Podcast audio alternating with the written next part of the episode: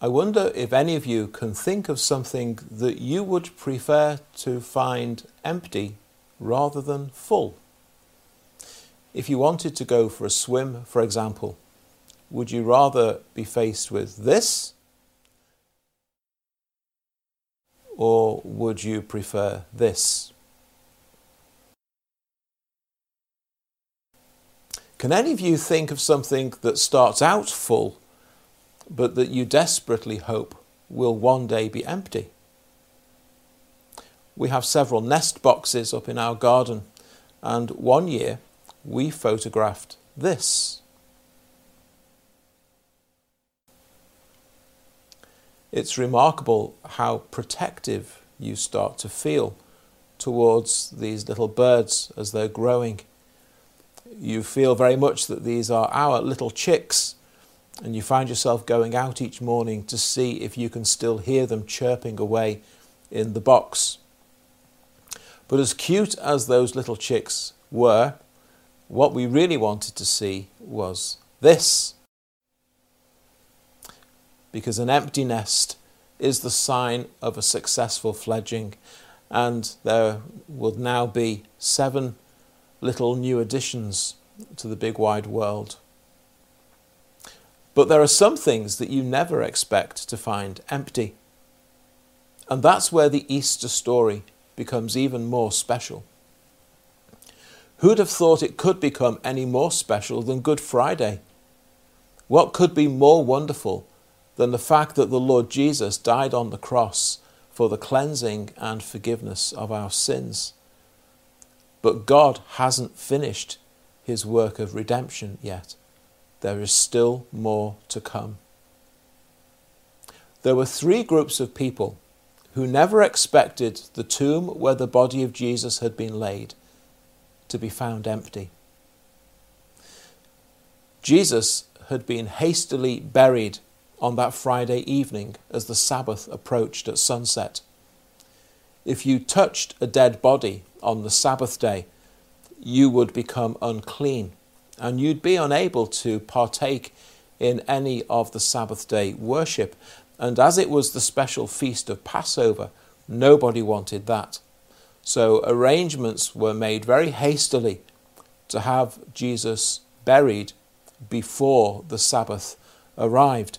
Now, in those days, when a, per- when a person died, their body would be very carefully prepared for burial, uh, covered in fragrant spices and oils, and then wrapped in cloths and laid in the tomb.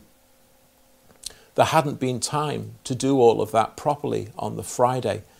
So the women who were his disciples arrived at the tomb early on that Sunday morning with all of the things that they would need to finish the task properly. But as they'd been making their way to the tomb at sunrise, one thing had been bothering them. This tomb wasn't down in the ground like most of the graves that we're used to seeing. This was more like a small room that had been cut into a rock face, and you could walk into it through a small entrance. You can still see tombs like that in Jerusalem and other places today. And the tomb was not closed with some kind of wooden door at the entrance. They actually cut a large piece of stone, basically into the shape of a wheel, and rolled it across the entrance to the tomb. And here was their dilemma.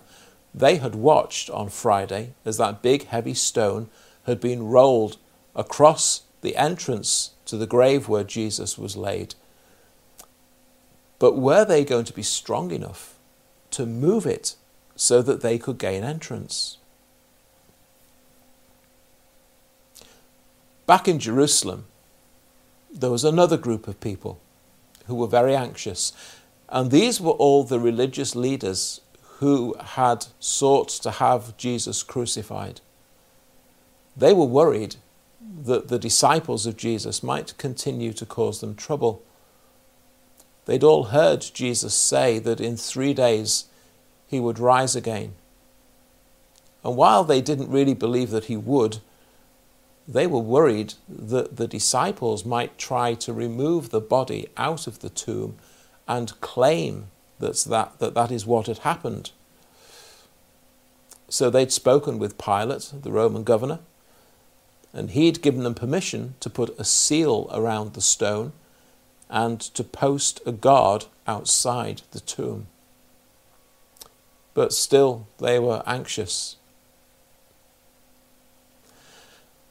And then there was a, a third group of men who had probably not been sleeping very well since last Friday. And they were the 11 disciples. Can anyone think why now there are only 11 disciples? That's right, of course, Judas Iscariot, the disciple who betrayed Jesus in the Garden of Gethsemane, was so ashamed and distraught at what he had done. He tried to give back the money that had been his payoff for his betrayal. And so distraught had he become that we're told he went away and hanged himself. And the remaining 11 disciples just didn't know what to do or to think. Jesus had tried to tell them many times that he must suffer and die and rise again, but they just hadn't been able to understand and grasp that he really was going to die. In Mark's Gospel, we're told that they were mourning and weeping on that Sunday morning, and they just mustn't have known what to do or where to turn. So we have the women who were expecting to find the body of Jesus in the tomb so that they could complete his burial. The religious leaders were doing everything they could to keep the body of Jesus in the tomb. And the disciples who just couldn't believe how it had all ended. And none of them were expecting what happened next. Just as we find with their stories of Christ's crucifixion, the four gospel writers all record slightly different versions of what happened. They don't disagree with each other. It's just, just that each of them remembers different things. Uh, they include certain details that aren't necessarily found in the other gospels and so forth. But that's okay because that's what happens when individuals retell a story that happened some time ago. All the big important details are all the same, and that's what matters the most. At the tomb, we're told, early on Sunday morning, just after sunrise, we find that there are three groups at the tomb. Well, first, there's the soldiers. They have, they've been there all night, of course, on guard outside to prevent anyone from breaking in. And then the women arrive. But then so does someone else. Angels arrive. God's messengers. Well, they weren't expecting that. We're told there was an earthquake an angel descended from heaven, and the angel looked like lightning and was white as snow. What a, what a sight that must have been. And the angel rolled back the stone from the entrance to the tomb and sat on the stone. We're told that the soldiers were frozen to the spot in terror. And the angel announced that the tomb was already empty. Don't be afraid. I know you're looking for Jesus who was crucified, but look, he's not here. He is risen. Go and tell the rest of the disciples, he said to the women, that he has risen and that he'll see them again back in Galilee. Well, the women looked inside the tomb, and in the tomb was an angel who showed them that the grave indeed was already empty. Well, the women ran back into the city to tell the rest of the disciples, but they would not believe them. Well, would you? Eventually, Peter and John were persuaded to come and look, and they went to the tomb. They found it exactly as the women had said. They went inside, and there they saw the grave clothes that Jesus had been wearing in the place where they'd lain him, but Jesus himself was not there. And what of the soldiers? Well, they'd gone by the time Peter and John arrived. They'd gone back to the Jewish leaders in Jerusalem and reported to them everything that they had seen taking place. And the Jewish leaders must have thought that all their worst dreams had come about. And the only solution that they could think of was to pay the soldiers a large sum of money, asking them to spin a different story that they had fallen asleep. Probably quite a shameful thing for the soldiers to say they had done, but that's what they asked them to do. We fell asleep, and it must have been that while we were asleep, his disciples came and stole away the body. Maybe quite a large sum of money was needed to persuade them to tell that kind of story. No one had expected it, but it was true. The tomb was empty. Jesus had risen. And even the soldiers belonging to the men who had had Jesus put to death were eyewitnesses of what took place at the tomb that morning. So it wasn't just a story that had been invented by the disciples and those soldiers were around in Jerusalem for people to ask, What was it that you saw that day? What was it that happened there? And then, of course, wonderfully, we are told that people started to actually see Jesus alive, risen from the dead. First, it was Mary Magdalene in the garden where the tomb was. And then the other women, they also saw him. We're told about two disciples who were walking home from Jerusalem out to another little town called Emmaus, just outside Jerusalem, and Jesus appeared to them on the road as they were walking. And over a period of 40 days, the risen Lord Jesus appeared to the, to the disciples. He did so at different times and in different places. First in Jerusalem, where they had all been for Passover, and then later on back home in Galilee, just as he had said. In fact, the apostle Paul tells us in 1 Corinthians chapter 15 that on one occasion there were more than 500 of Christ's followers all gathered together in one place, and all of them saw Jesus as he appeared to them. Luke, who wrote the Acts of the Apostles immediately after the Gospels in the New Testament, he was a medical doctor. He was a thorough man, a man of science, a man of great knowledge and learning. He tells us that Jesus presented himself alive by many infallible proofs. There was no doubt amongst any of them that Jesus had risen from the dead. This was not a rumour that was just being spread by a few.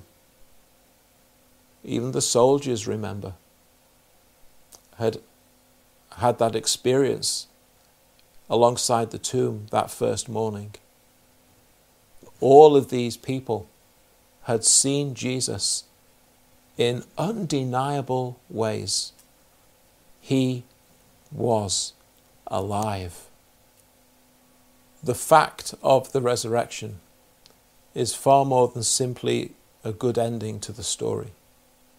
The Apostle Paul, as we read earlier from 1 Corinthians 15, teaches us there that Christ's resurrection from the dead is an integral part of his redeeming work and of the gospel message. Do you remember Jesus in front of the crowd in the house where he just healed a paralyzed man who'd been lowered down through a hole in the roof uh, by four friends? Jesus declared that that man's sins had been forgiven, much to the disapproval of those who were listening. And to demonstrate that he really did, did and does have the authority to forgive sins, he proceeds to heal the man. After all, being healed from paralysis demands physical evidence, whilst saying that your sins are forgiven, well, who's to know? How could anybody know? And of course, Jesus understood that, which is why he said, That you may know. And he healed the man of his paralysis. Now, that is one element in Jesus being physically raised from the dead. If God can't do that, then what can anyone make of the Bible's claim that God can bring us from spiritual death to life? But there's far more to it even than that. And it goes back to what we saw a few weeks ago when we considered the fact that as Christians, uh, our whole faith and experience as Christian people is based around the fact that we are united to the Lord Jesus Christ. On Good Friday, we remember Christ's atoning death on the cross as the substitute for sinners. But that's not the whole story regarding the cross. If you're a Christian, it isn't only that he died in your place, you died there with him. God sees you as being united to Christ and with Christ in his death on the cross. This is the basis of our being justified before God. You are seen by God and considered by God to now be in right standing with Him because of this union that you have with all that Christ has done and all that Christ is. Let me remind you of what we read back then in Romans chapter 6. Paul writes there, Do you not know that as many of us as were baptized into Christ Jesus were baptized into his death? Therefore, we were buried with him through baptism into death that just as Christ was raised from the dead by the glory of the Father, even so we also should walk in newness of life. For if we have been united together in the likeness of his death, certainly we also shall be in the likeness of his resurrection, knowing this, that our old man was crucified with him that the body of sin might be done away with, that we should no longer be slaves of sin, for he who has died has been freed from sin. Now, if we died with Christ, we believe that we shall also live with him, knowing that Christ, having been raised from the dead, dies no more death no longer has dominion over him.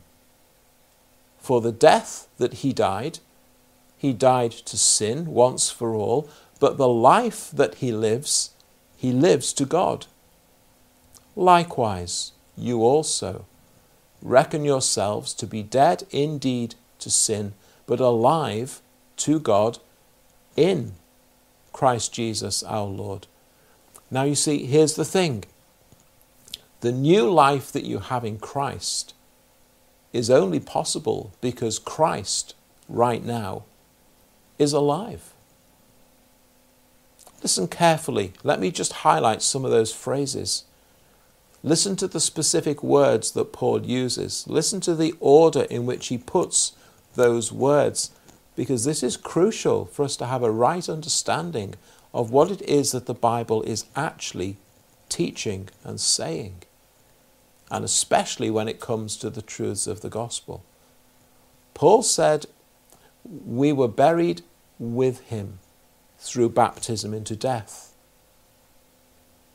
Just as Christ was raised from the dead by the glory of the Father, even so we also should walk in newness of life. We shall be in the likeness of his resurrection and live with him. Here's what changes a sinner and makes them to be a saint. Here is what makes one who was lost and far away from God and dead in their trespasses and sins someone whom God has brought near and how, who has renewed and caused them to be born again. What is it that happens? One, you die with Christ. Two, you are raised with Christ. And three, you live with and in Christ. That's the clear teaching of the apostle. Lose even one of those three points, and there is no gospel. Dying with him, being raised with him, living with and in him. So, how can you be raised with Christ if he was not raised? How can you live with and in Christ if he is not alive? That is precisely Paul's point in 1 Corinthians chapter 15. If Christ is not risen, then our preaching is empty, and so is your faith. If Christ is not risen, your faith is futile, and actually, you're still in your sins because the resurrection of Christ is an integral part of the gospel. And it's an integral part of the new life that you now have in Him. Paul will continue in 1 Corinthians 15 those who have fallen asleep in Christ, well, they're gone and they're perished if Christ is not risen. If in this life only we have hope in Christ, then we are of all men the most pitiable if he's not risen. But, says Paul, but now Christ is risen from the dead. Earlier in the chapter, he recalls all the people who've seen him. Paul himself, in a very unique and special way, has met the Lord Jesus Christ risen.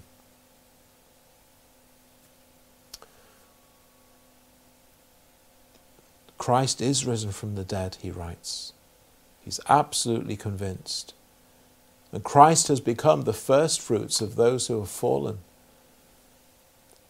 Since by man came death, by man also came the resurrection of the dead.